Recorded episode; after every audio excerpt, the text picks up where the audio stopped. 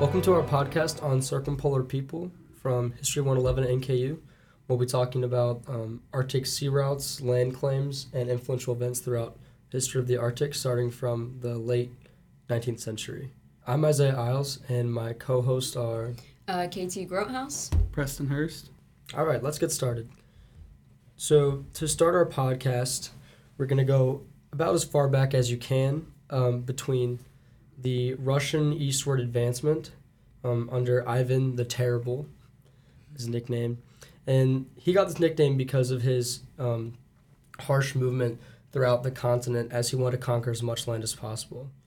Um, by the early 1600s, they had come in contact with um, indigenous people known as the Chukchi in the eastern part of the continent or the area known as Siberia. And these ended up being in fierce battles between the Russians and Chukchi, which the Russians continued to lose until they started hiring outside help outside help from a group known as the Cossacks. Um, these battles lasted for over a hundred years, as the Russians wanted to get as much land and people under their control as possible to pay fur taxes, as well as gain more resources without the amount of labor they're willing to give. And this caused for a lot of tension throughout Siberia and a lot of battling, which ended in 1763 as Russia finally gave in to the Chukchi and allowed them to keep their land for a few hundred more years with small battles here and there. And this advancement of Russia didn't just end in the 1700s, as again in the early 1900s, when land and sea claims of the Arctic began to run rampant between some large countries such as uh, the United States, Russia, Canada, even Denmark and Norway. Russia was again trying to claim as much land as they can before other countries saw the land as their own. Um, although in this time, in the early 1900s, few people actually saw the land and sea claims as, you know, direct, set in stone, this is the land you own, because a lot of people wanted the impression that you couldn't own specific areas of land until you were colonized with people from your country or buildings you had created, flags, things of that nature. Um, Yeah, because it wasn't like, because at that point in time, it wasn't like they had that clear statement, like how the UN has clear and defined laws Yeah. of maritime boundaries. Back then, it was just kind of like a one on one, like, this is my land, this is yours, I can take it if I want. Yeah, yeah. And actually, there is uh, someone that spoke for the Canadian Senate, MP Poirier, and he spoke on the idea that essentially a country could say whatever is north of what's between their most western eastern point, whatever's north of that, they can say is theirs. If, even if there's no, like you said, no defining, like written down on paper. I mean, technically speaking, if there's no other country north of you, you own that land. So I think when he said that, a lot of people kind of took a stance on, you know, do we just have a right to that land if it's north of us, or do we have to actively make the make the direct statements, go to these places, um, and plant settlements? Um, and the funny thing about him saying that as a Canadian is obviously Canada and Russia at the time. There's very few countries that would have any of the Arctic if you're going on just what's north of you know the western and eastern points. Yeah. Um, and then actually, that would be around the same time that um, countries um, towards the southern part of the world started um, laying claims on Antarctica, which is interesting that actually Antarctica had more land and sea claims early on than the Arctic did because Canada and Russia were so prevalent in those areas. Yeah. Um, the first time we saw actual written accounts of, you know, or like declared accounts in um, councils was around the 1920s. This is when Canada and Russia both took large land claims on the ices of um, the seas of ice and the islands above them in the Arctic. This is also around the same time where Denmark and Norway started um, having claims over areas of Greenland, which eventually Denmark um, gained um, all the, the Greenland land. Although Norway had settlements as well, Denmark had more, and Denmark already had been advancing inland rather than just the coast, which is where all of Norway's settlements were at the time.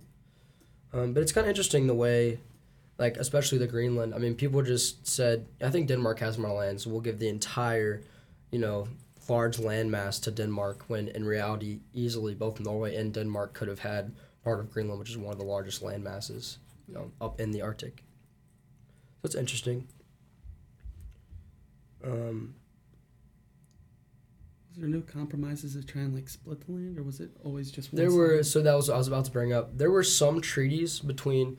Um, I know there was one between Russia and the United States, which is pretty large over an area of land. They basically agreed that um, between Washington and the eastern edge of Siberia, they would split a line down the middle of that to how which islands on which side of that would belong to which country. Like for instance, like Alaska and the Aleutians would belong to the U.S., but then islands off the coast of um, Yakuts, the that Yeah. Eastern side of Siberia would belong to Russia. So there were some treaties, Yeah.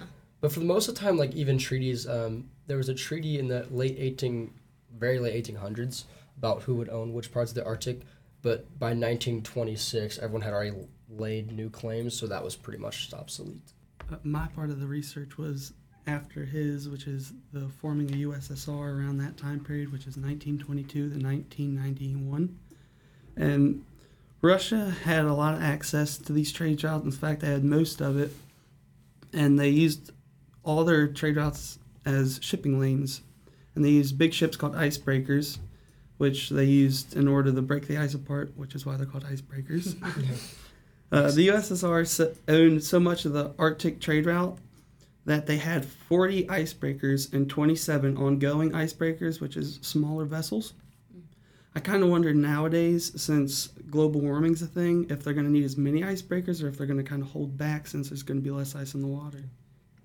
Yeah, I haven't I haven't come across that with mine. I know that uh, when looking into China, they've been developing um, subs to have to be able to go into the Arctic for those like subarctic temperatures. But I I haven't really thought about the glo- the global warming aspect that much. I know it's freeing up the north the northwestern passage, but I didn't really think that much about the technology they'd have to adapt with.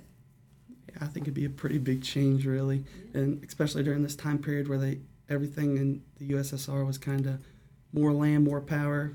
Them having to f- totally flip the switch and change to underwater vessels or even smaller ships, I think would be a big change. But Russia did promise land to China, and they they have been saying this for a while since they're forming in 1922. They promised China that they'd give them a small section of land, but even to this day, or even in 1991 when they fell apart, there's never been any actual like giving of land to China. Yeah. Were there any other ships like? Were there any other countries trying to battle with what the icebreakers were doing in that time, or was it pretty much just USSR only in those areas? Uh, there was some small places that would have it, but they weren't as big as the icebreakers were. Okay, yeah. You can kind of see pictures online where they have really massive ships, but the Klondike, I know they, they tried to have some stuff around there, but still, it's kind of hard to build a ship that massive and not have such a wide global power like the USSR did. Yeah. I know they, they were having a big deal in Alaska with trading furs, which I never really understood why furs were such a big deal back then.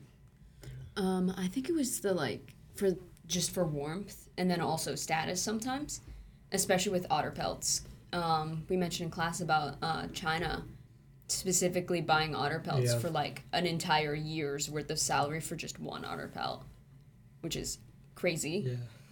So I think it's just like also, you know, different areas of the world have different pelts, so it can also be seen as a sense of like I've been here or I've bought things from here. Yeah. You know, I'm I'm better than you because I'm more cultured. I have all these dead animals on me instead of the same ones you have, which is an interesting way to think um, back then. But obviously, you know, in the north there isn't a lot of, you know, ways to be creative with what you wear and things of that nature. Yeah. I know that when they were getting these otter pelts and beaver pelts, they had to go a lot into Alaska. And even though the USSR was known in a negative connotation, they were actually not too harsh with some of the natives around there. And the natives that they dealt with were the Inupiaq, Central Yupik, Al- Alutiiq, Sukapik, Unakik, and Nuak. And they were they were actually they were decent to them. I wouldn't say they were great people. Yeah. They were the USSR, but they they had a rule where they would trade with these people and they had the rights not to their land but just the right to trade with them. Mhm. And America actually bought the right to trade with them, thinking they bought the land to Alaska.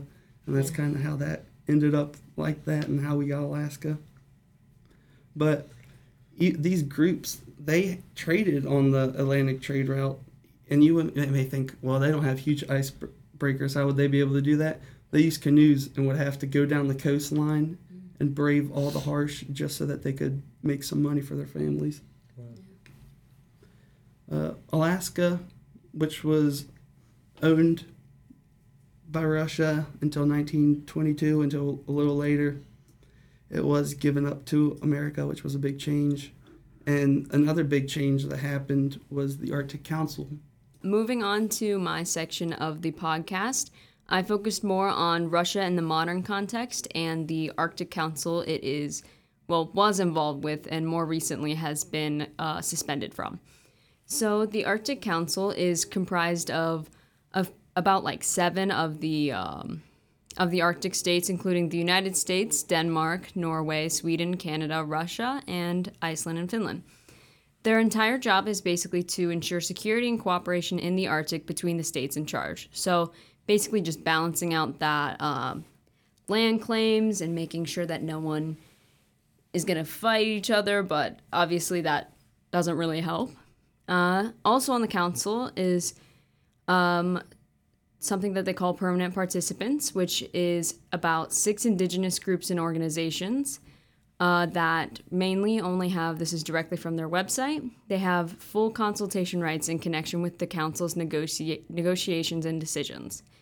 So basically, the indigenous and permanent participants, as they call them, don't really have that voting right, but have the consultation to the council, which in my opinion, is a bit odd, uh, but that's just how it works. So the council itself is on a two-year rotating uh, position, starting with Canada. The current chair is Norway.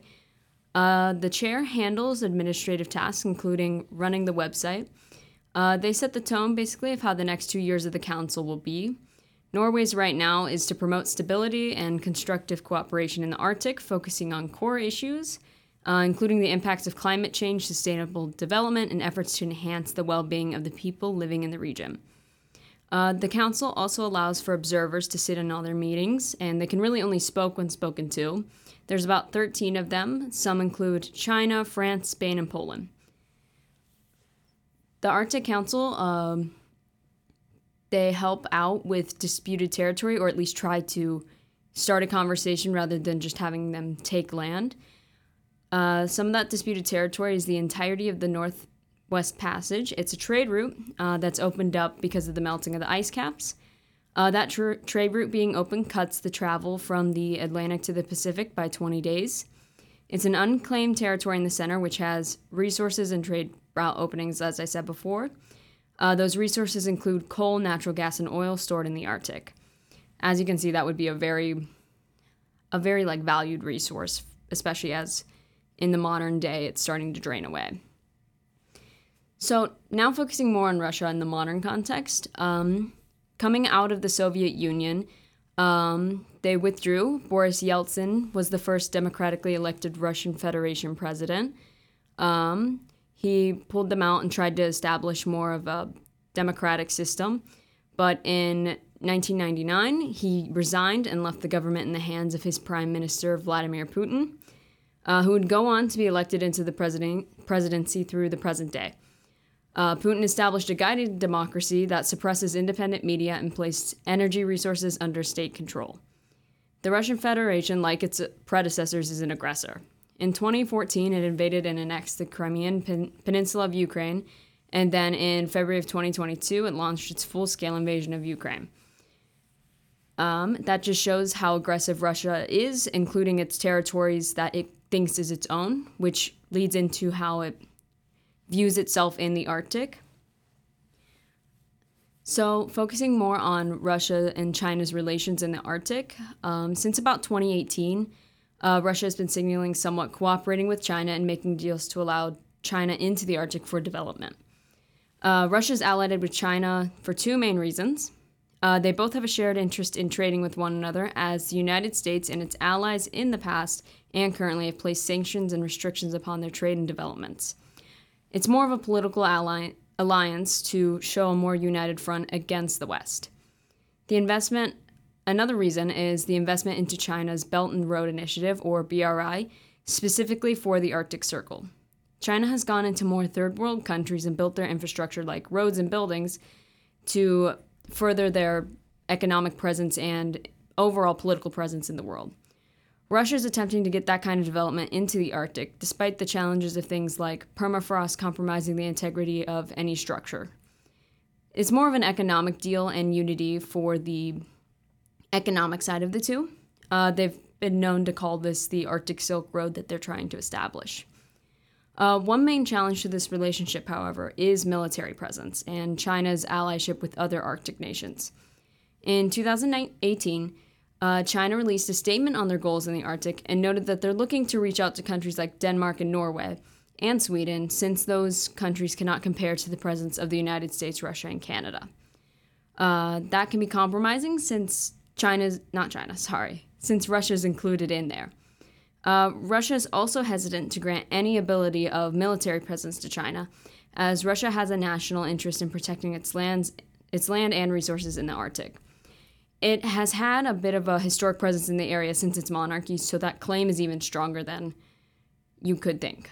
Um, more recently, as well, uh, since Russia has been barred from the Arctic Council, it has more of a compromising situation.